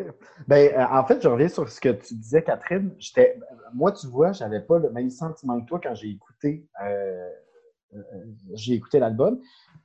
Moi, j'avais plutôt l'impression, euh, Pierre Lapointe, il y a quelques années, avait sorti La science du cœur, qui était, euh, qui était un album, en fait, qui lui-même le disait, qui était un album qui s'écoutait, euh, mais qui s'écoutait. Tu ne fais rien d'autre qu'écouter. Ouais, l'écoute comme étant quelque chose d'actif. Oui, exactement, c'est ça. Chose que présentement, avec les Spotify, euh, Apple Music et tout, on oublie de faire parce que nécessairement, euh, la- il y a la playlist qui joue en bon français, puis ben, nécessairement, tu fais d'autres choses. Et puis la musique, c'est de- ça, ça sert à laver la vaisselle sans s'ennuyer. Ça ne sert pas à être comme une Ouais. expression, comme une expérience esthétique à part entière. Il n'y a personne qui Exactement. écoute sa vaisselle. Mais la musique, par exemple, il y a du monde qui écoute ça en faisant leur vaisselle.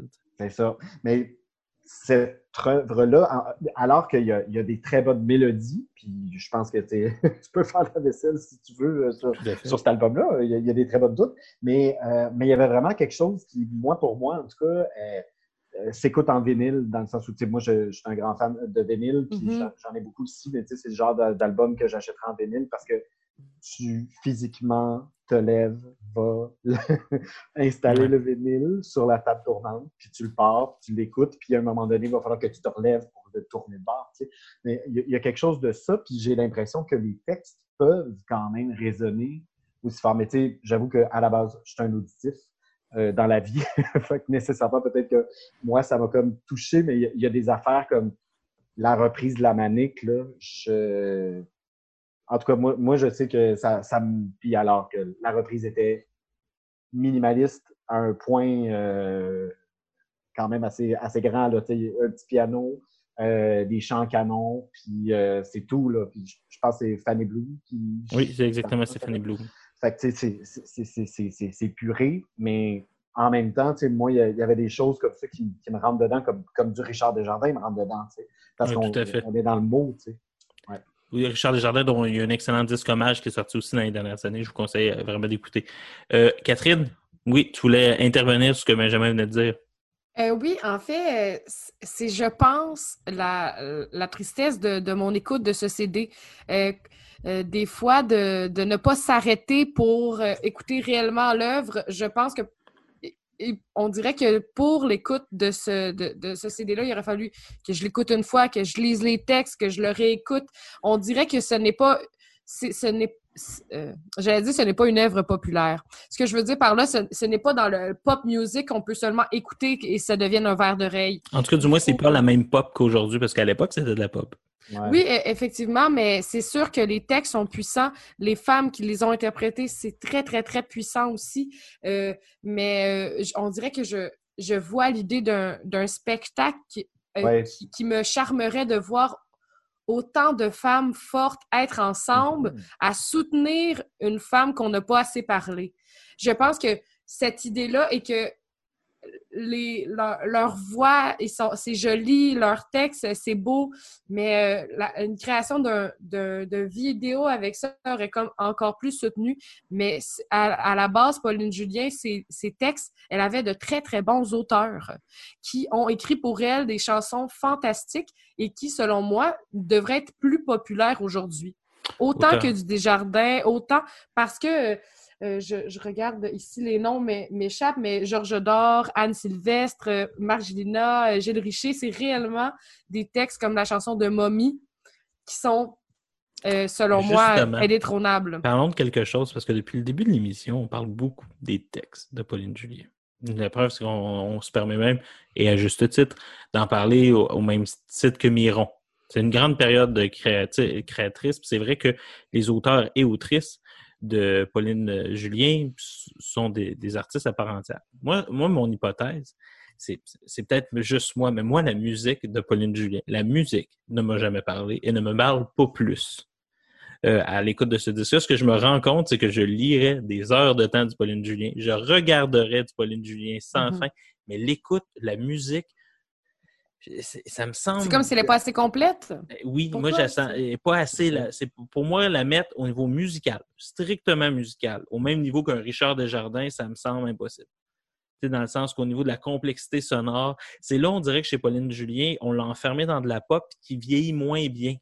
Tu sais, qui- Et que justement, le disque a réussi à bien retravailler les musiques, mais il ne repart pas avec la même richesse de matériaux, par exemple, que Richard Desjardins, euh, que Beau Dommage. Si tu repars de ces œuvres-là, tu as une richesse musicale qui est beaucoup plus grande que Pauline Julien.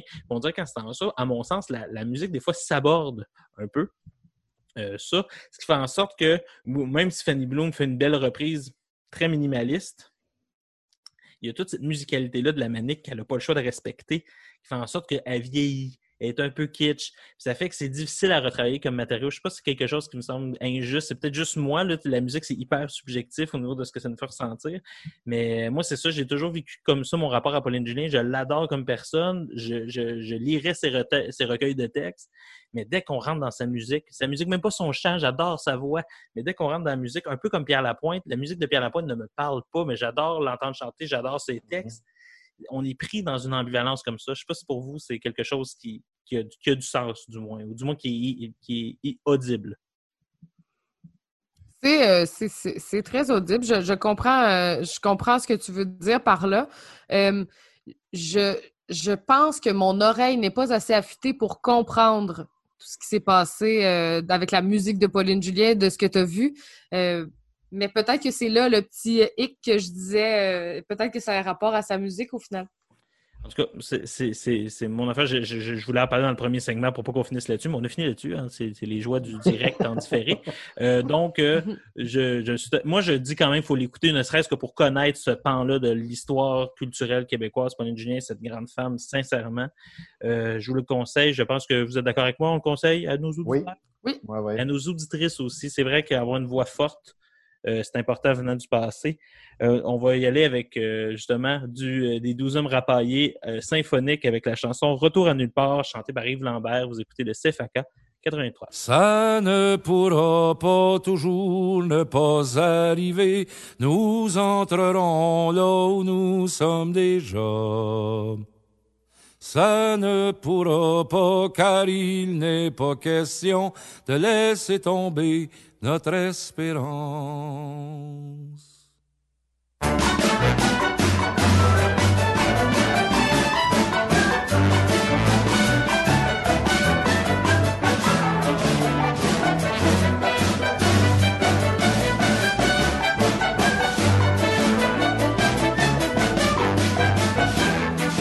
Partir de rien, parce qu'on n'est rien d'autre. Alors où est-ce qu'on va?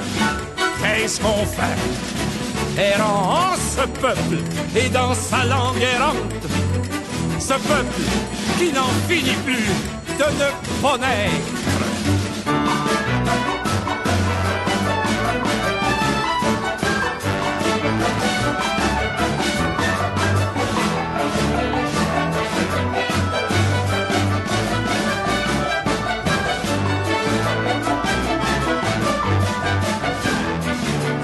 Qu'un jour, un jour de plus, ou un jour de moins dans notre vie, où le vent est un vent qu'on ne démêle pas de l'ombre, et sans lui le corps ne tient pas debout. Et sans lui le corps ne tient pas debout.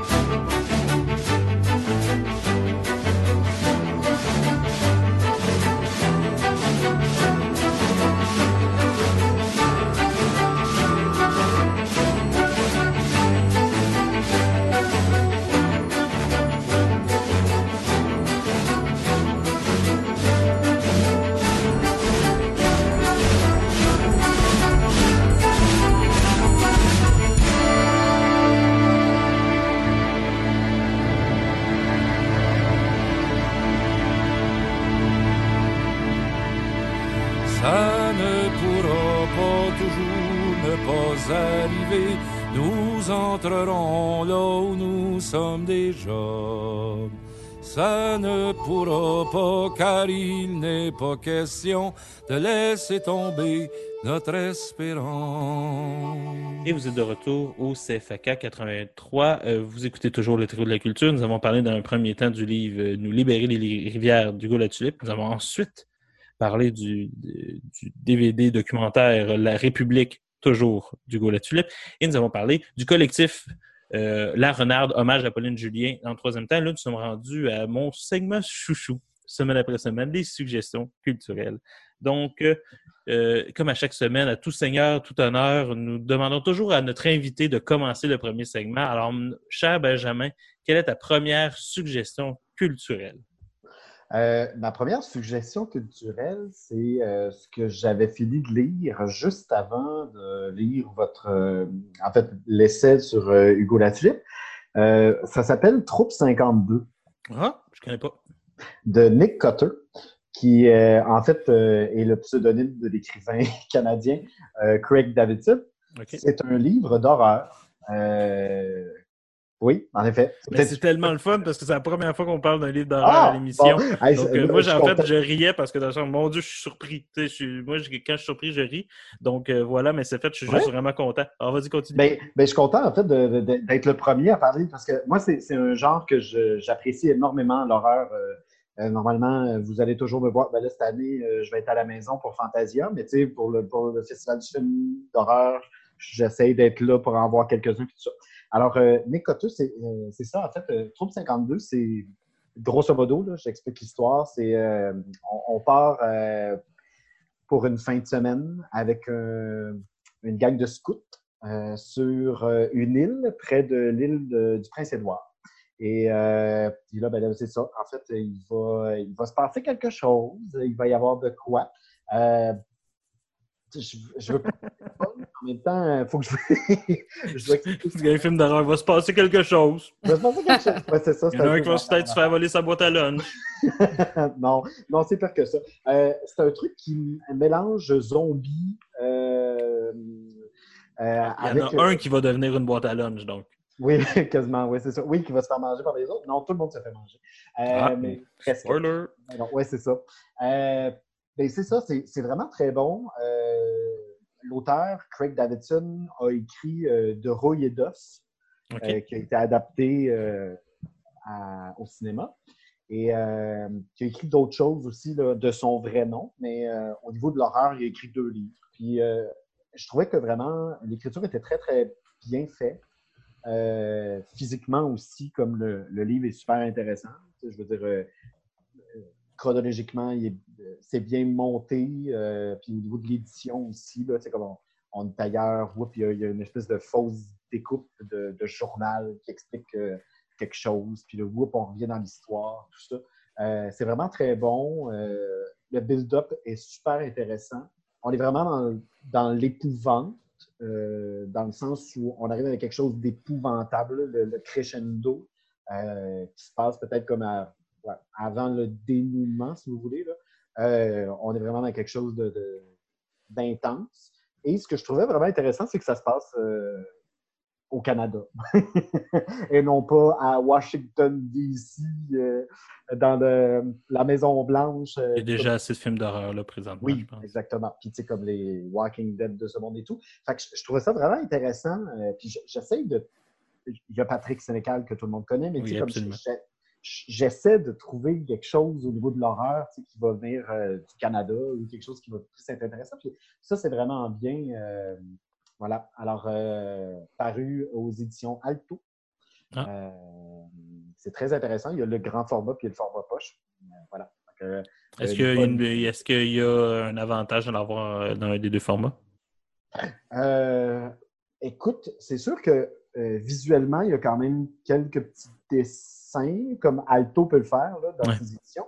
Euh, moi, je l'avais poche parce que je préfère avoir poche pour me déplacer avec, aller au Ouais. parc, machin. puis, tu sais, je préfère ça parce que le, grand format est quand même assez grand, mais euh, je pense pas que ça change un peu là, comme le- le- le- l'expérience. Voilà. Merci beaucoup, en tout cas. C'est vraiment très intéressant. Moi, je ne connaissais pas cette œuvre-là, donc euh, ça m'intrigue beaucoup. Je vais aller voir les excellentes éditions Alto aussi, qui font Oui. toujours pas juste des bons livres, des beaux livres. Ça, Oui, c'est pas superficiel du tout d'avoir quelqu'un qui travaille aussi bien euh, sa mise en page. Catherine, quelle serait ta première suggestion culturelle?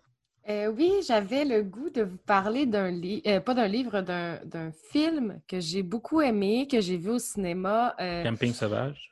non, j'ai pas vu Camping Sauvage au cinéma, mais il, il parle de ma ville, Granby. Hein? Et ça, c'est triste que ça soit associé à nous, me semble. Il n'y a pas Euh, Camping dans Sauvage. Camping pas- sauvage, ça se passe à Ah Grimby. oui, Mais ça a été tourné à Grimby, il me semble. Oui. C'est Au magique. c'est camping. Tropicana. Ah oui, c'est le Camping Tropicana. Je pense que c'est le genre de pub, Benjamin, qu'on ne fait pas d'habitude si on aime quelque chose ou une ville. Donc, on va continuer. Vas-y, Catherine. Euh, sans problème. Euh, Je voulais vous parler euh, du film À tous ceux qui ne me lisent pas de Yann Giroux. Euh, c'est un film que j'ai beaucoup, beaucoup, beaucoup, beaucoup aimé et qui m'avait renversé quand j'étais sortie du cinéma et euh, ça m'a fait penser. Quand j'ai pensé à ce film-là cette semaine, j'ai dit Ah, quand tu vas au cinéma et que tu es renversé, que tu sors et que tu, fais toute la marche de je quitte mon siège je, je sors dehors, je me rends jusqu'à ma voiture, c'est c'est réellement quelque chose qu'on n'a pas quand on est à la maison à écouter un film et euh, il est terminé, on se lève et on va faire autre chose. Euh, C'est pas le même euh, principe. L'idée du générique, l'idée de, de quitter euh, l'idée du, du cinéma. C'est important de dire que le film euh, dont tu parles euh, traite de la vie du poète et non du chroniqueur Yves Boisvert, qui est un poète québécois de la région et de l'Estrie? Euh, c'est exactement ça que j'allais dire. En fait, c'est un, un, po- un- un poète qui, je, n'ai pas lu encore assez de ses œuvres. J'ai lu quelques extraits parce qu'il en, parle beaucoup dans le, le film, mais c'est euh, ça, ce film qui est un, un drame euh, biographique qui s'inspire librement de la vie de l'auteur. Ce n'est pas un, film qui est documentaire, euh, pas du tout. C'est vraiment très romancé. C'est des artistes qui sont très, très bons. Euh, c'est euh, Yves Boisvert qui a fait environ une trentaine d'œuvres en 35 ans. C'est un, un artiste qui était réellement très im- imposant dans, dans, le, dans la poésie québécoise et que je ne connaissais pas du tout. Ce film me l'a fait euh, réellement connaître. Et euh, c'est euh, Yann Giroux, c'est son premier long métrage et c'est réellement une très, une très, très, très belle réalisation. Euh, je ne sais pas si vous l'aviez vu, les gars, ce, ce Non, moi, je pas je vu. il était, il était très, très beau et j'aimerais le réécouter. Mais j'y ai pensé cette semaine, je me suis dit, c'est un film à écouter et à réécouter. Toi, Félix, l'avais-tu déjà vu? Je crois que oui. Oui, j'avais déjà vu euh, ça. Et euh, moi, je voulais te lire un extrait parce que pour moi, Yves Boisvert a écrit un des plus beaux, une des plus belles strophes de l'histoire euh, poétique québécoise. Ah, merci. C'est oui. à défaut d'espoir et de rêve, faute jusqu'à l'horizon déchirant de mon âme, je lève des fondements con- parce qu'il faut que je le réécrive, parce que malheureusement, c'est un, effet qui écrit dit à défaut d'espoir et de rêve, faites que d'horizon dé- déchirant de mon âme se lève finalement constellé, et jusqu'au grand jour, éperdument, je vous aime comme on n'aime plus. On dirait qu'à chaque fois que je dis ça, ça me, ça me tue. Ah oui, il y a aussi un autre extrait, faut parce que j'aime beaucoup trop ce poème-là de, des Boisvert. Il dit Tous ici, tous les habitants de la peine et que la peine habite, aimez-moi comme je vous aime, comme on aime sa patrie, à travers les murs et au-delà des flammes, en l'espace d'un oiseau tranchant sa clarté, de l'océan jusqu'aux larmes, pleurez-moi que je sois consolé. Donc, euh, moi, c'est vraiment, je vous le conseille. Moi, je vous conseille un petit recueil de tous ces poèmes, un peu comme un petit greatest hits, au disons des écrits de la Forge, s'appelle Poème de l'avenir, avenir avec un A, majuscule. Donc, oui, c'est un excellent, euh, c'est- extraordinaire. Puis, il a gagné aussi beaucoup de prix. euh, la- L'acteur qui fait Yves Boisvert là-dedans a gagné, je pense, meilleur acteur euh, le- cette année-là. Il le mérite amplement. Céline Oh oui. Bonnier aussi était très, très bonne euh, dans, en tant qu'actrice de soutien. euh, euh, C'était vraiment très, très bon. Je, puis je, c'est une belle façon de connaître la poésie aussi. Oui, non, vraiment. Puis c'est un poète qui est comme un peu trop méconnu présentement au Québec. Euh, je vais vous parler de ma suggestion culturelle avec le, temps qui me reste. Euh, en fait, c'est, justement, ça ne me dérange pas qu'il reste moins de temps parce que c'est comme notre mammouth national, c'est-à-dire le cher Serge Bouchard. Moi, quand j'ai revu République, je me suis dit, on n'en parlera pas pendant le documentaire parce que moi, je veux en parler euh, comme dans mes suggestions culturelles. Serge Bouchard devrait être obligatoire, selon moi, pour parler généralement au Québec. C'est un anthropologue, c'est un auteur, puis c'est aussi un grand animateur de radio. Il a fait plusieurs émissions iconiques euh, à Montréal. Présentement, il anime C'est fou avec Jean-Philippe Plot les dimanches soirs. Moi, le livre que je vous conseille de lui, si vous voulez rentrer dans son œuvre, parce que c'est l'œuvre pour moi qui, qui résume le mieux son travail. Après ça, il y a différentes, euh, différents livres. Tous les livres sont bons, il faut juste commencer quelque part. Ça s'appelle C'était autant des mammouths laineux. Euh, c'était, c'est le livre qui l'a mis un peu sur la map, qui a amené un autre lectorat beaucoup plus grand. Pour moi, il y a tout Serge Bouchard là-dedans. Premièrement, il y a un texte sur pourquoi être anthropologue dès le départ, ce qui est est pour moi excessivement intéressant. Euh, il y a aussi à la fin un texte sur son ami Bernard Arcan, qui, est- qui est mort l'année où est-ce qu'il a sorti ce livre-là, qui, avec qui il a fait Les chemins de travers, émission mythique à Radio-Canada. Euh, vraiment. Et au centre, il y a pour moi le plus beau texte que jamais écrit Serge. Pourtant, je l'ai lu beaucoup, mais je sais pas pourquoi, mais ce texte-là m'a parlé beaucoup. Il s'appelle La mort est un chat, qui pour moi, c'est je le mets au même niveau que euh, Lettre à Ménécée d'Épicure, que euh, les textes sur la mort de Montaigne. Et ce texte-là, pour moi, ces trois-là doivent se lire ensemble. Si on veut parler de la mort en philosophie, ces trois textes-là doivent être lus ensemble. Puis pour moi, c'est Serge, le mets au même niveau que ces deux gars-là. À niveau de ce texte-là, c'est vraiment un texte qui est brillant, qui est puissant, euh, qui est triste. Euh, Serge, je le connais pas personnellement, je l'ai rencontré à de nombreuses reprises. J'ai eu la chance à CFAC de faire une entrevue avec lui. C'est vraiment un homme passionnant, c'est un homme généreux, puis c'est un, homme qui est pris, j'appellerais, d'une nostalgie heureuse, c'est-à-dire qu'il est nostalgique de son époque, mais il est heureux d'avoir vécu cette époque et il n'est pas fâché de vivre dans la nôtre. C'est excessivement rare quand on vieillit. Et euh, moi, c'est quelqu'un qui sait habiter le présent avec les, les leçons du passé. Et ça, c'est rare. C'est ce qui en fait un sage. C'est pour ça qu'au Québec, on a donc besoin de notre Serge Bouchard. Euh, c'est tout ce que j'ai le temps de dire, malheureusement, sur cet excellent livre. Mais c'était autant des mammouths laineux. Après ça, allez lire les deux remarquables oubliés, c'est-à-dire euh, Les femmes et sur les coureurs des bois. Elles ont fait l'Amérique et ils ont couru l'Amérique. C'est deux livres exceptionnels. On attend le troisième tome, du moins, on se croise les doigts euh, avec euh, sa, conjointe Marie-Christine. On se croise les doigts pour pouvoir euh, avoir accès à ce livre. Donc, nous allons y aller en, musique avec la chanson de Yann Perrault, Le pays d'où je viens. Vous écoutez le CFK 83.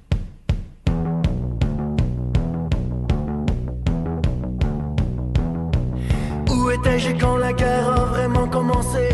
Le ventre de ma mère, sachant ce qui m'attendait, c'était bien les cris de millions de gens qui souffrent, victimes d'hypocrisie et de politique louche.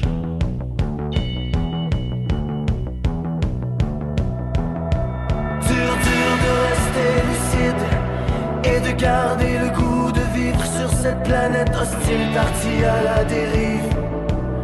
Dans mon cœur, je me retire, j'ai l'âme d'un déserteur. Je suis de loin, je viens d'ailleurs, le pays d'où je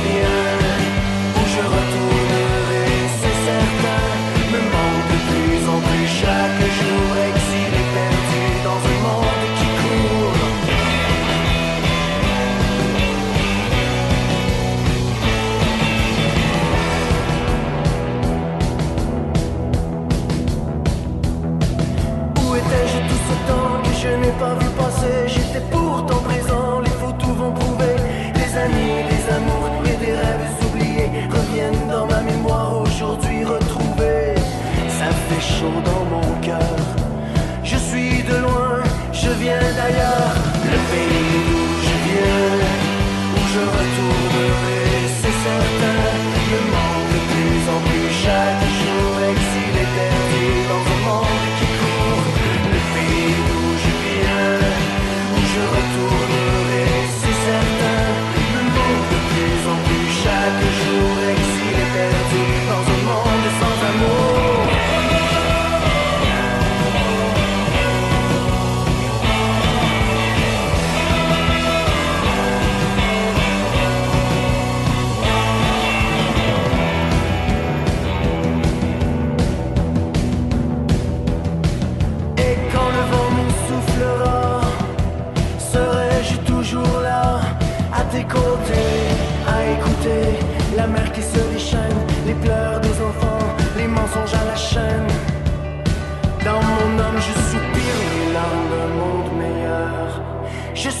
je viens d'ailleurs,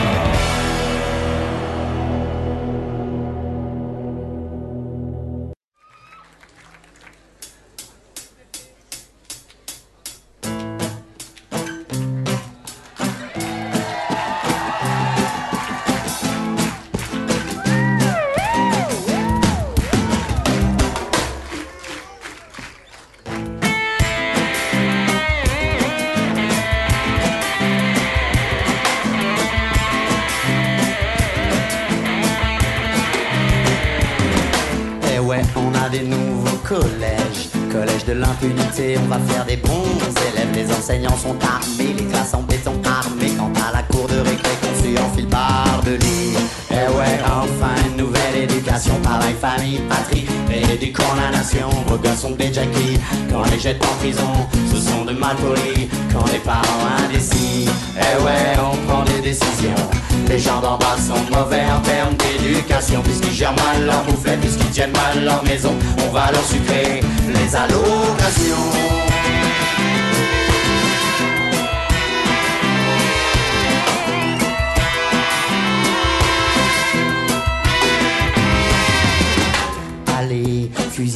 De l'enfance. On avait trop avancé dans notre si jolie France. Enfermons les nouveau-nés avant qu'ils se mettent à pleurer. Le calme, c'est la santé, faut pas se laisser emmerder.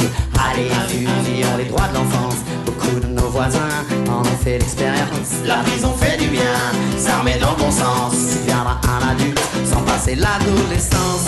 Allez, fusillons les droits de l'enfance. Augmentons le temps de travail, diminuons les vacances. Leur péter 20 chaînes de télévision. Ça va leur zapper leur envie de rébellion. Allez, fusillons les droits de l'enfance. Augmentons le temps de travail, diminuons les vacances. Faut que les parents bossent, faut que les parents bossent. Pendant que la police s'occupe de leurs gosses. Allez, fusillons notre jeunesse. Fini les fainéants remplis d'allégresse. Fini les red parties, tout le monde de fitness. Le sport c'est la santé, les jeunes font se droguer.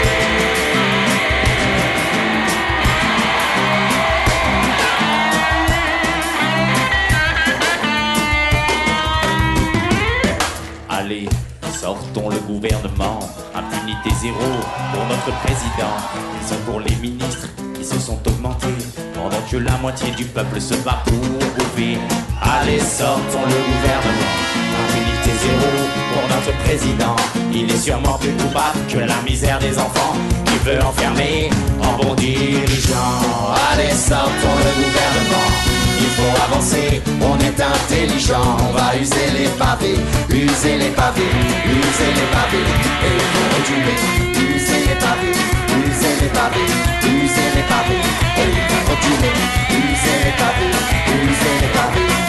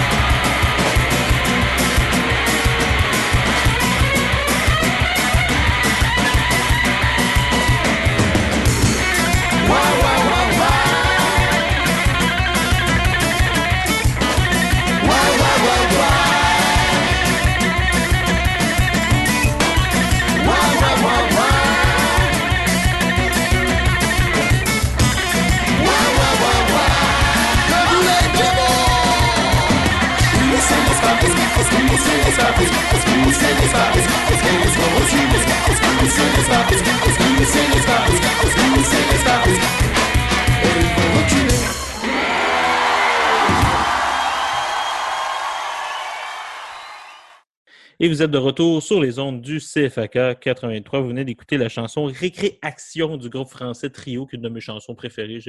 C'est une belle chanson très, très critique sur l'école euh, française qui tranquillement est en train de devenir peut-être l'école québécoise. Du moins, je ne vous le souhaite pas. Euh, nous sommes rendus au dernier segment de cette émission. Nous sommes déjà nostalgiques du deux heures passées avec vous, mais il reste encore une dernière chance pour nous d'essayer de vous faire acheter un livre, un film ou toute autre œuvre culturelle. Alors, pourquoi ne pas parler d'une statue? hein? Un jour, euh, pendant les suggestions culturelles. Pas ceux de John Ed- euh, McDonald, par exemple. Pas, oui, pas il y en a une couple qui vont être à vendre d'après moi, ou vous, Ouais. vous fouillez un peu dans des fleuves, ils vont être faciles à retrouver. Euh, Catherine, qu'est-ce que tu nous proposes pour euh, la fin de semaine, pour le reste de la semaine, comme suggestion culturelle? Je vous propose le premier album d'un artiste que j'aime beaucoup, Émile Proucloutier, son album Aimer les Ah, monstres. ça, c'est est- étonnant que tu en parles. ouais, c'est ça, je m'étais dit, Ah, j'en ai parlé l'autre fois, mais je vais en reparler encore parce que je l'aime beaucoup. Euh, il est comédien, cinéaste, auteur, compositeur, interprète. C'était son premier album, comme j'ai dit, je... et le deuxième est, est merveilleux, mais j'avais le goût aussi de, de, de parler. J'avais le goût de parler. Elle a réussi à nous plugger le deuxième dans le premier. Ben, Ouais. il faut. euh, C'était tellement bon. Euh, mais euh, ce que je veux dire par là, c'est que j'avais le goût de vous lire ce qu'il disait de son, de, de son CD et qui a fait que j'ai été renversée de- d'une entrevue qu'il a, qu'il a fait. J'ai- J'aimerais vous lire ces mots. C'est une façon de- d'encore plus aimer les, les textes de, de- euh, je parlais beaucoup de textes tout à l'heure, mais ses textes, sa musicalité, sa- ses performances, c'était un des spectacles que j'ai le plus aimé. Bravo, Émile Procloutier. Si un jour tu m'entends, tu verras que j'aime ce que tu fais.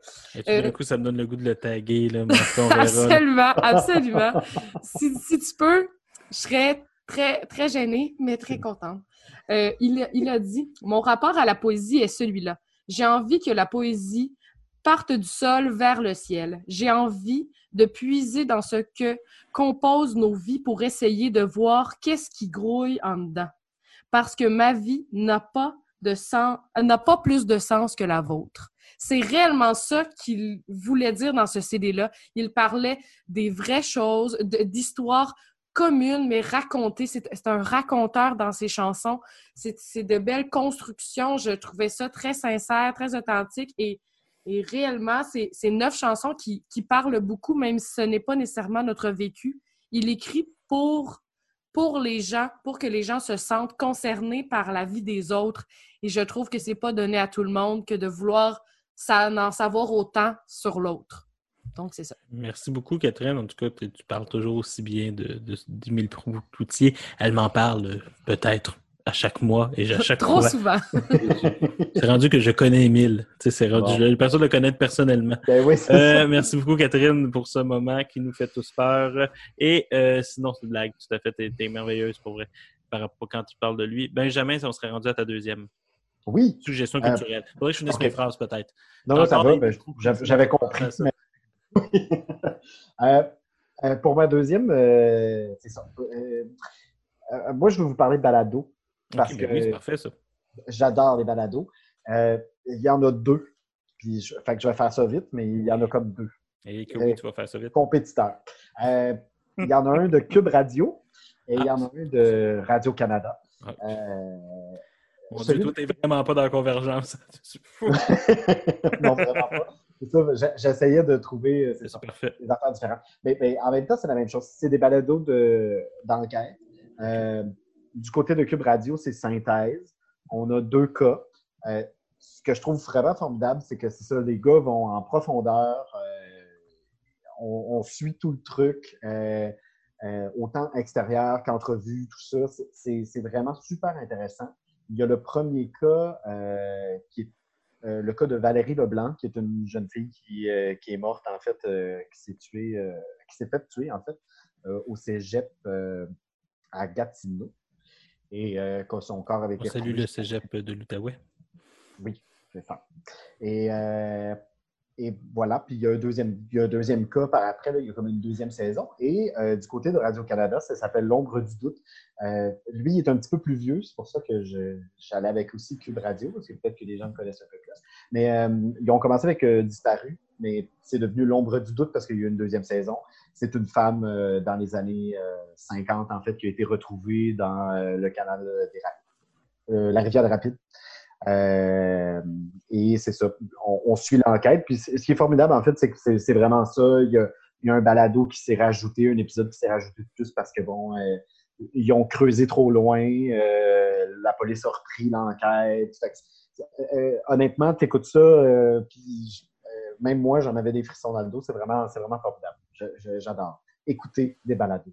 Est-ce que je vois, on reste toujours dans une dynamique très, très, très euh, horreur? Ah, on peut penser ça.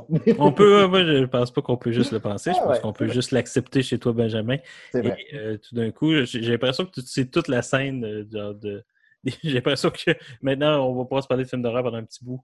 Euh, on, on a, vous voyez, on apprend des choses de nos chroniqueurs en faisant de la radio, c'est ce qu'il y a de meilleur. Merci beaucoup, Benjamin. En tout cas, tu donnes vraiment. Je connaissais pas le. Je connaissais pour Radio-Canada, mais je connaissais pas Cube Radio, donc c'est intéressant. Merci beaucoup. Euh, moi, je vais vous parler de. C'est rare euh, que. pour C'est rare quand tu fais de la recherche en sciences humaines que tu assistes à la naissance d'une œuvre qu'on sait jeune qu'elle sera importante. C'est assez rare. D'habitude, c'est toujours a posteriori. C'est pour ça qu'on regrette toujours souvent que des auteurs soient morts parce que tout d'un coup, on se rend compte jusqu'à quel point ils parlent de l'actualité. Là, je vais vous parler d'un sociologue et philosophe allemand euh, qui est héritier de l'école de Francfort, qui est une école qui est, dans le fond, pas mal celle que partage au niveau de l'intuition d'Hugo Latulippe sur euh, les Lumières, la critique des Lumières que fait beaucoup Hugo Latulippe dans son livre. Et c'est le- l'école de Francfort est vraiment porteur de cette idée-là. Euh, qui a parlé de deux concepts que je vais essayer de vous parler rapidement, qui s'appellent l'accélération et la résonance. Ce philosophe et sociologue s'appelle Armut Rosa. Et euh, il est vraiment très, très, très intéressant. Déjà très connu dans, du côté de la philosophie et des sciences humaines parce que son œuvre est déjà très, très, très débattue. Chacun de ses livres est très entendu. Euh, mais c'est une œuvre qui est très dense, qui est très difficile à lire. Tu sais, c'est quelque chose que je te ferais pas lire, par exemple, Catherine, Catherine au de la culture, pas parce que euh, c'est, ça serait trop difficile, parce que ah, ça serait pas intéressant d'en parler seulement pendant 15 minutes, ça serait impossible de faire le tour. Et en plus, ça te demanderait vraiment une semaine de lecture, mais à faire à peu près que ça. Donc, c'est pas quelque chose qui est réaliste nécessairement.